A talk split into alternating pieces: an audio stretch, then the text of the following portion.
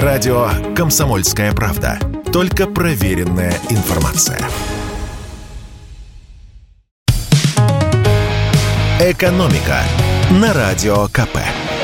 Здравствуйте, дорогие слушатели радио «Комсомольская правда». С вами заместитель редактора отдела экономики Владимир Мазенко. В эфире наш ежедневный обзор самых важных экономических новостей.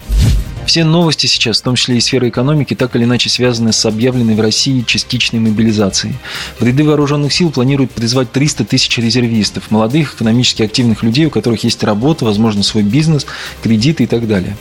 Многие сейчас задаются вопросом, а сохранятся ли за ними рабочие места в случае, если они окажутся в рядах вооруженных сил. Пока ситуация такова, что призыв в армию в связи с частичной мобилизацией аналогичен призыву на обязательную воинскую службу с юридической точки зрения. А в действующем Трудовом кодексе есть статья статья 83, которая предусматривает прекращение трудового договора в случае призыва работника на военную службу. А это значит, что с теми, кто попадает под мобилизацию, работодатели должны расторгнуть трудовые договоры. При увольнении работодатель лишь обязан выплатить работнику выходное пособие в размере двухнедельного среднего заработка. На сегодняшний день нет и законодательной нормы, чтобы за призванным на военную службу сохранилось рабочее место. Организация или предприятие вправе взять вместо него другого человека. Впрочем, есть надежда, что некоторые нормы трудового законодательства в ближайшее время изменят изменит. Спикер Совета Федерации Валентина Матвиенко выступила за увеличение трудовых гарантий в связи с частичной мобилизацией. Правда, как они будут выглядеть, пока неизвестно. А как быть тем, кто владеет собственным бизнесом и вдруг получает повестку в военкомат? Ведь нужно содержать и контролировать штат сотрудников, выплачивать им зарплату, а делать это, находясь в зоне боевых действий, сами понимаете, нереально. Генеральный директор Лиги защиты должников Сергей Крылов напомнил в связи с этим, что гражданское законодательство позволяет оформить доверенность на управление бизнесом. Вероятно, именно к этому и будут вынуждены прибегнуть россияне, у которых есть свое дело. И подумать об этом лучше заранее.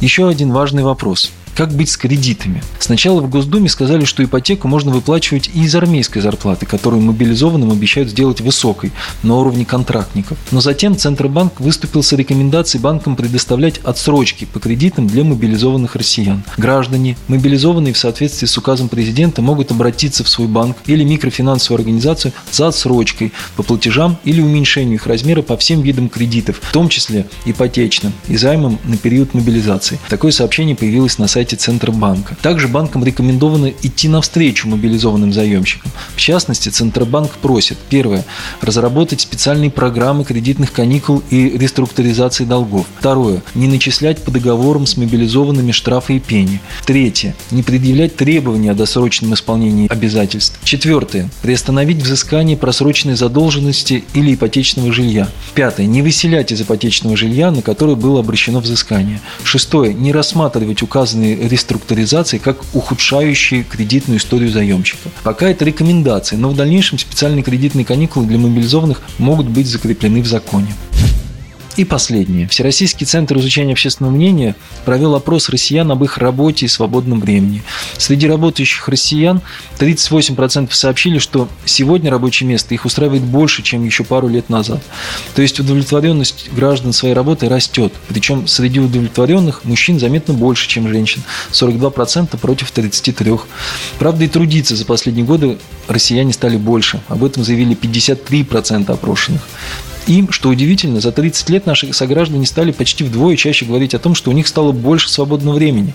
В 1992 году так ответили 15%, в 2022 – 27%. Так что стараемся и делу уделять время, и для потехи оставлять законный час. «Экономика» на Радио КП.